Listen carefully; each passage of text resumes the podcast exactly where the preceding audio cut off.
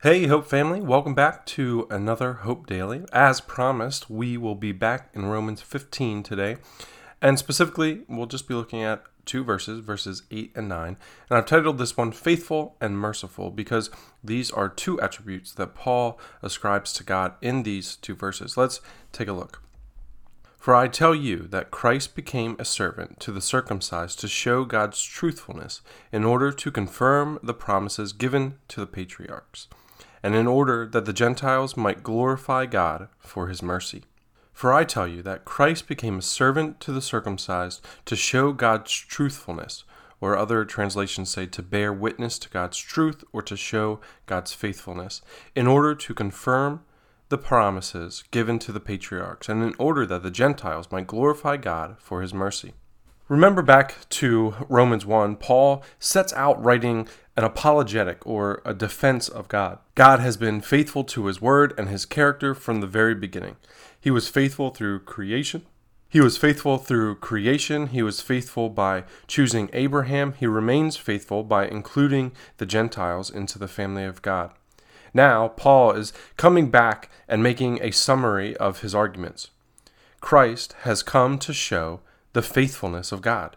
He has come as a fulfillment to the promises given to Abraham, Isaac, and Jacob.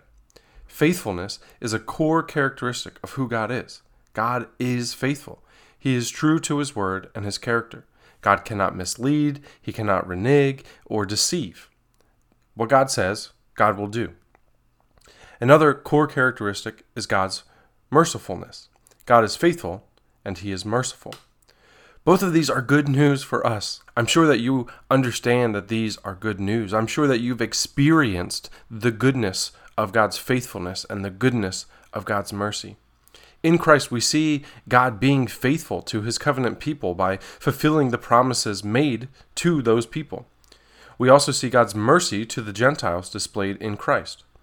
From the outset of Jesus' ministry, it is clear he was going to include the Gentiles. From the outset of Jesus' ministry, it's clear that he plans to include the Gentiles and the promises made to the covenant people. See the Gospel of Luke. In the Gospel of Luke, Jesus' ministry to the Gentiles is on full display, especially right off the bat in his ministry in Luke chapter 4.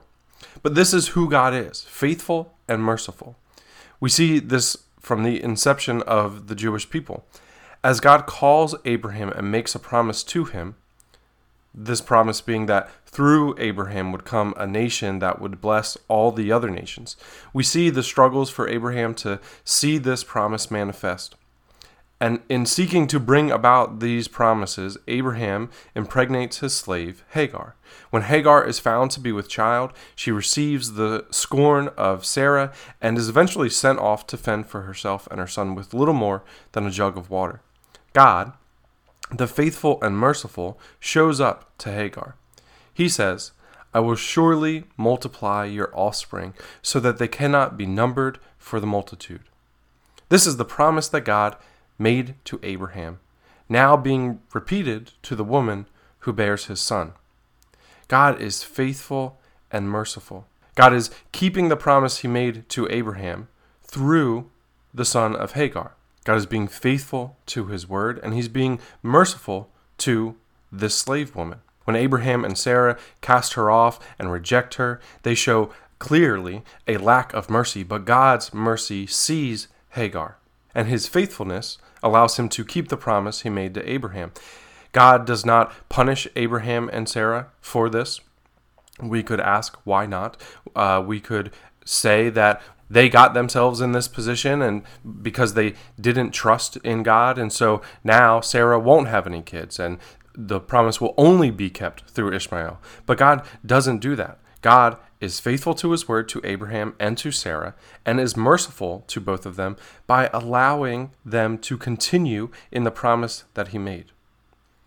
As we know, God manifests this promise ultimately through Isaac, the offspring of Sarah. But when Abraham strayed from God's original intent, God did not grab hold of the loophole God didn't tell Hagar, well, you're out of luck. Abraham doesn't like you, so I guess I don't either. He didn't point the finger at Abraham and say, it's your fault. You did this. God was faithful to his word and merciful to a slave woman.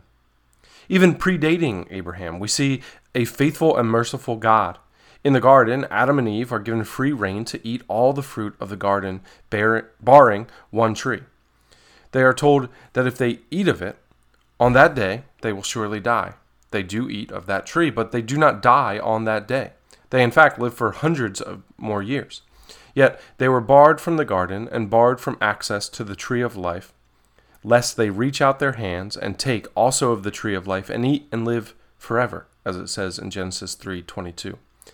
God was faithful to his word, but merciful in delaying the results of his word. In God, and most vividly in Christ, we see both faithfulness and mercy. God does not have to choose between the two. Christ embodies them both. How easy is it for us to lean heavy on one and then empty ourselves of the other? Either we have to stick to our word, show our strength and resolve, let people know that we mean business, or we can be merciful, forgiving, accommodating. Let us have the mind of Christ, who both kept his promises and provided mercy to those who broke theirs. Let us be faithful to our call in Christ by showing mercy as we have been shown mercy.